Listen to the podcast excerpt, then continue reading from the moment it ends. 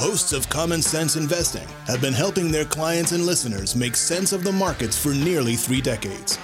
Using a conservative, diversified, value oriented approach to investing, they strive to make you a better educated, well informed investor. And now here's your host, Eric Whiteman. Thank you, and welcome to this edition of Common Sense Investing. I'm your host, Eric Whiteman, partner here at the XML Financial Group. So glad you could join me today. Today is the first day of August, and we are entering the dog days of summer. Actually, I'm a little late here because according to the Old Farmer's Almanac, the dog days of summer are traditionally the 40 days beginning on July 3rd and ending August 11th. I thought it was just the time of year when the dog was laying around on the porch panting because it was so darn hot outside. And I guess it is. But it also used to coincide with the rising of Sirius. Well, the rising of Sirius at sunrise. Sirius, the star, not the radio service, is the brightest star in the sky, if you don't count the sun, and is one of the stars in a group of stars that form the constellation Canis Major, meaning greater dog. People used to believe that the rise of Sirius in the sun made for the scorching heat. What's that got to do with investing? Well, not much. But today, we're going to be looking at investing dogs, specifically dogs of the Dow, which is a value strategy that's been around for about 30 years or so. If you aren't familiar with it, well, stay tuned. We're also going to be talking about when your growth goes kaput. I hate when that happens. Last week, the markets were mixed. The S&P and the Dow posted gains, but the Nasdaq read tech stocks and the Russell 2000, which is the small cap index, dropped almost 2%. I've been saying the economy is in fuego, on fire. Yes, I've been saying it, but even I was a little surprised at how good the numbers actually were. GDP rose 4.1% for the second quarter.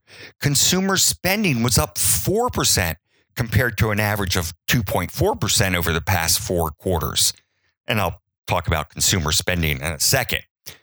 What you're seeing is that business expansion is becoming more widespread and even capital spending added to the mix for the first time in nearly a decade. And that's been a major theme since the beginning of the year increased capital spending.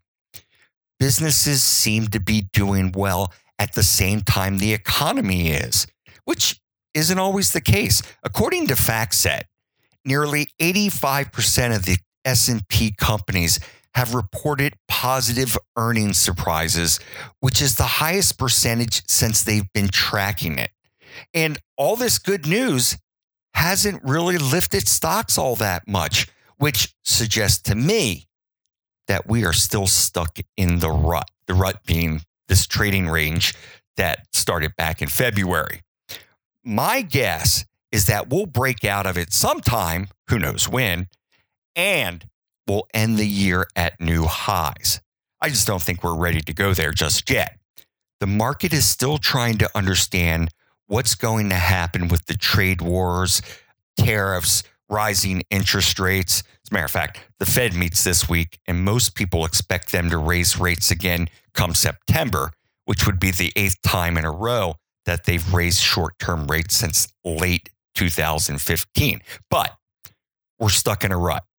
If you're a technician and you try and read the market tea leaves, you're probably at least a little bit concerned here because market breadth doesn't look all that rosy, especially the tech stocks or NASDAQ. Despite hitting new highs, only a little more than half of the stocks in that index are trading above their 200-day moving average. And for the S&P, it's even less than that. Add in the fact that investors are getting a little too optimistic for my taste. So, let's be cautious let's focus on good companies when they're when they're trading below what we think they're worth. That's really important. You can have a good business and good prices, but you want to have both. You want a great business at a good price. If someone tells you prices don't matter, don't listen. Don't listen to them. Cover your ears up and go blah, blah, blah, blah, blah, blah. Don't listen to them. Common sense will tell you that they absolutely do matter. Let me clarify what I mean here because I think there's always some confusion about value and growth. You have basically two camps in investing the growth folks and the value folks. If you were to ask someone off the street, which camp do you want to be in? Most people are going to hold up their hand and say, I want to be in the growth camp. Are you kidding me? I want my portfolio to grow. I want it to grow like a weed. Well, here's the thing both camps want growth. Of course, we want growth. Being a value guy, I'm just not willing to pay any price for that growth. I want a portfolio full of rapidly growing companies, but I want to pay reasonable prices for them. If you pay whatever the market wants you to pay, especially for companies that are viewed as hyper growth companies, then you can get burnt and you can suffer a permanent loss of capital. That's a nice way of saying you can kiss your money goodbye. Understand businesses that are in hyper growth mode don't stay that way forever. Businesses that have these incredible growth rates invite competition. People see this rapidly growing area, it's going gangbusters. And you know what? They say, I'm going to start my own business to capture a share of the market, thereby cutting everyone's piece of the pie down. You get the idea. You just don't know when that's going to happen. But when it does, these stocks can get crushed. Your growth stock can go kaput. Don't think I'm a hater of rapidly growing businesses now. I'm not. I'm just cheap. I like my money too much to lose it. I've heard investors and even money managers say that you have to pay up for growth or else you'll never be able to get in this fantastic stock. And I think that's just nonsense too. I would love to own something like a Netflix symbol N, uh, NFLX. Maybe not now, but I would much rather have bought it back in 2011 after it dropped more than 60% and it was trading at 15 times earnings with a return on equity approaching 50%. And they were generating free cash flow rather than buying it a month ago when it was trading at nearly 200 times earnings with a 17% return on equity and generating negative free cash flow. Why did they go from positive free cash flow to negative free cash flow? Exactly what we've been talking about competition. Competition has heated up with folks like Disney and, and really practically everybody else starting their own over the top services. So Netflix has had to make some serious investments into their business, which may or may not pay off. That's just one example. My point is, is you can buy growing companies at reasonable prices if you're patient. And since I like my money, I want to buy really good businesses at reasonable prices. Sometimes you'll make a mistake. You're going to make errors, but it's very important that you don't ignore them and you let the small losses turn into big losses. It's called anchoring. When you buy a stock at 100 and it goes to 80, you tell yourself, well, I'll get out as soon as it gets back to 100. That way I'll break even and I'll feel okay about it. Well, you know what happens you're stuck with dead money for a while. Realize that even the very, very best of investors, the legends, consider themselves successful if they get 60 or 70% of their purchases right. It really, it, it, when you think about it, it really isn't about being right or wrong. It's about your process, your research, and evaluating what you're doing on an ongoing basis. Sometimes having a good process can lead to a bad outcome, no doubt about it. And a bad process can sometimes lead to a good outcome. But over time, a good process is going to win out over a bad process. Let's talk about Synchrony Financial. symbol SYF. This is a stock that I said people should look at. It's a good company that's getting better. It's trading at a reasonable multiple to earnings and growing at a decent rate. But things change and you have to constantly reevaluate, as is the case with, with Synchrony now. Again, symbol SYF. They announced that they were losing the Walmart account.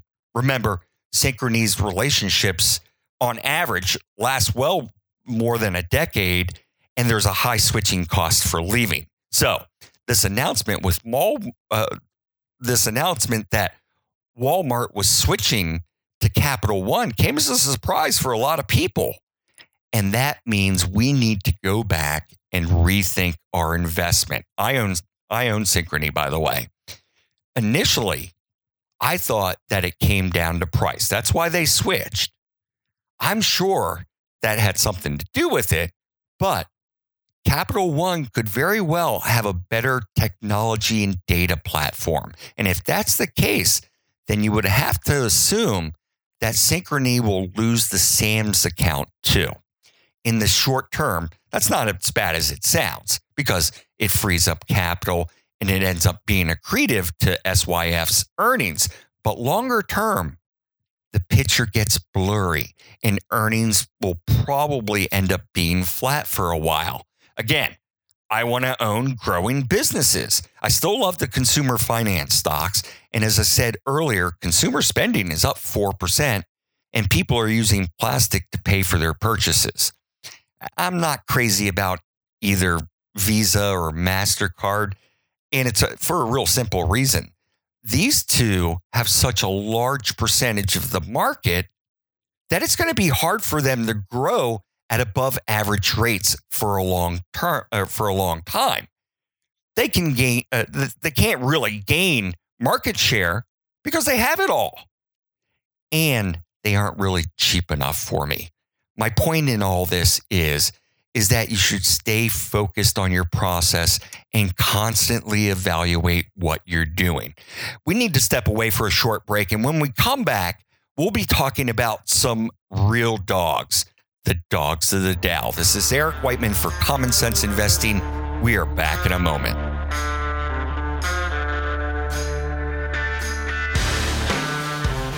You've worked hard, you've saved and invested. Now you want to make sure all your hard work pays off. Now's the time to start planning for that future. Hi, this is Eric Whiteman of the XML Financial Group. No two people have the same goals and values we can help you craft a framework for making a lifetime of smart financial decisions that's right for you. Now's the time to get the advice you deserve. Call us at 301 770 5234.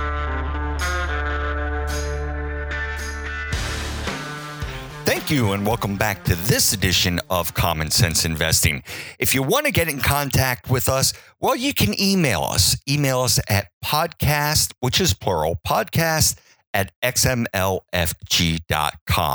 Since it's the dog days of summer, let's talk about the dogs, the dogs of the Dow, that is. If you're unfamiliar, it's basically a value strategy that's been around for probably 30 years now. Although there are some variations of the strategy, it's basically when you buy the highest yielding stocks in the Dow and you hold them for a year. I'd actually advocate hold them for a year and a day so you get the potential long term capital gains treatment. And then after a year, you reallocate, or a year and a day, you reallocate. This is generally a long term strategy that's worked pretty well over time. The assumption being that if they're in the Dow, then they're already a good quality company. And since they're the highest yielding among the constituents of the Dow, then those companies have been sold off for one reason or another, and you would expect them to bounce back as their businesses improve. And probably the most popular variant of this method, the method of the dogs of the Dow, is the dogs of the Dow 10, meaning the 10 highest yielding ones. And at the moment, you have Verizon, IBM, Pfizer, Exxon, Chevron, Merck, Coke, Cisco, Procter and Gamble, and almost no one's favorite General Electric. Now, since I'm limited in my time here, I'm going to do some cherry picking.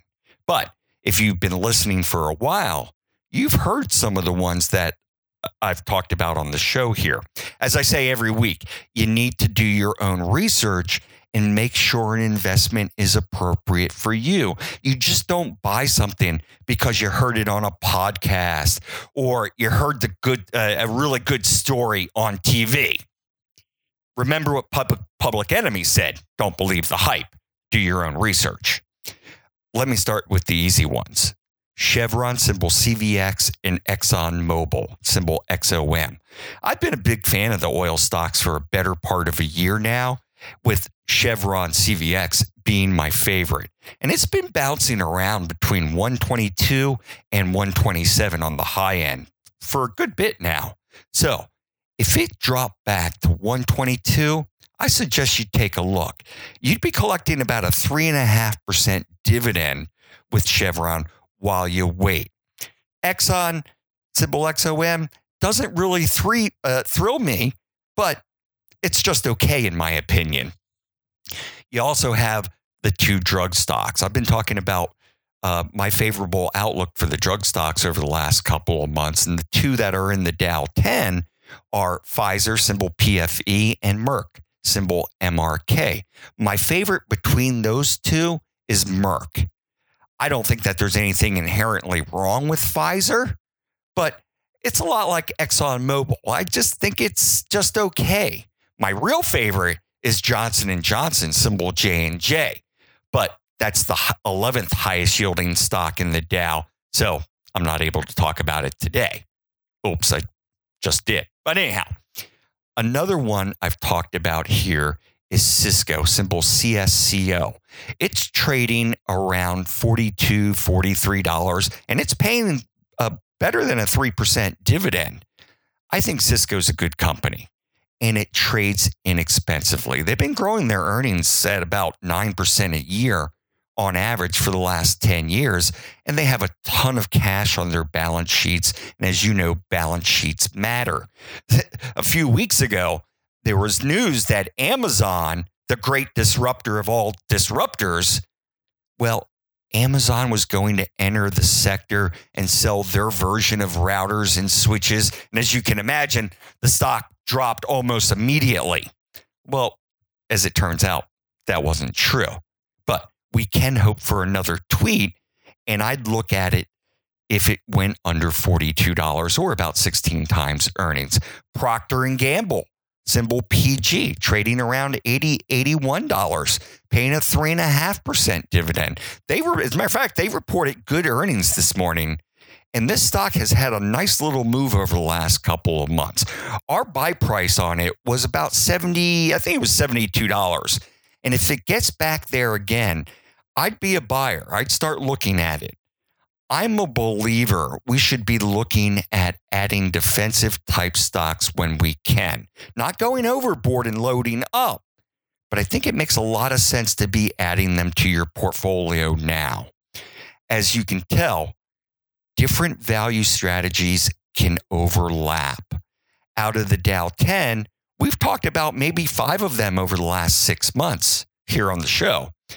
Over time, I think this strategy works with the Dow 10s, it, you know, with the Dow 10, it's a set and forget type investment strategy.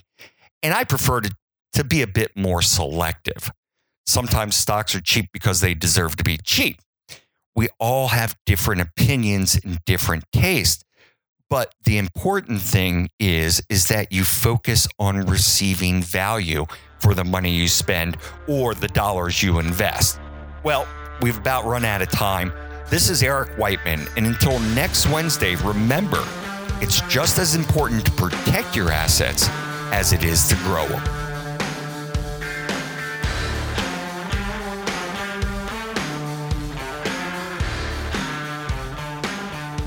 Okay, you've listened to the show. Now it's time for the really good stuff. So listen up. It's the disclosures. The things I talked about during the show, well, they're just my opinion and may or may not necessarily be those of the XML Financial Group. Don't construe this as personalized advice or a solicitation to buy or sell a security. No, no. You should consult your own financial advisor to see if it's appropriate for you.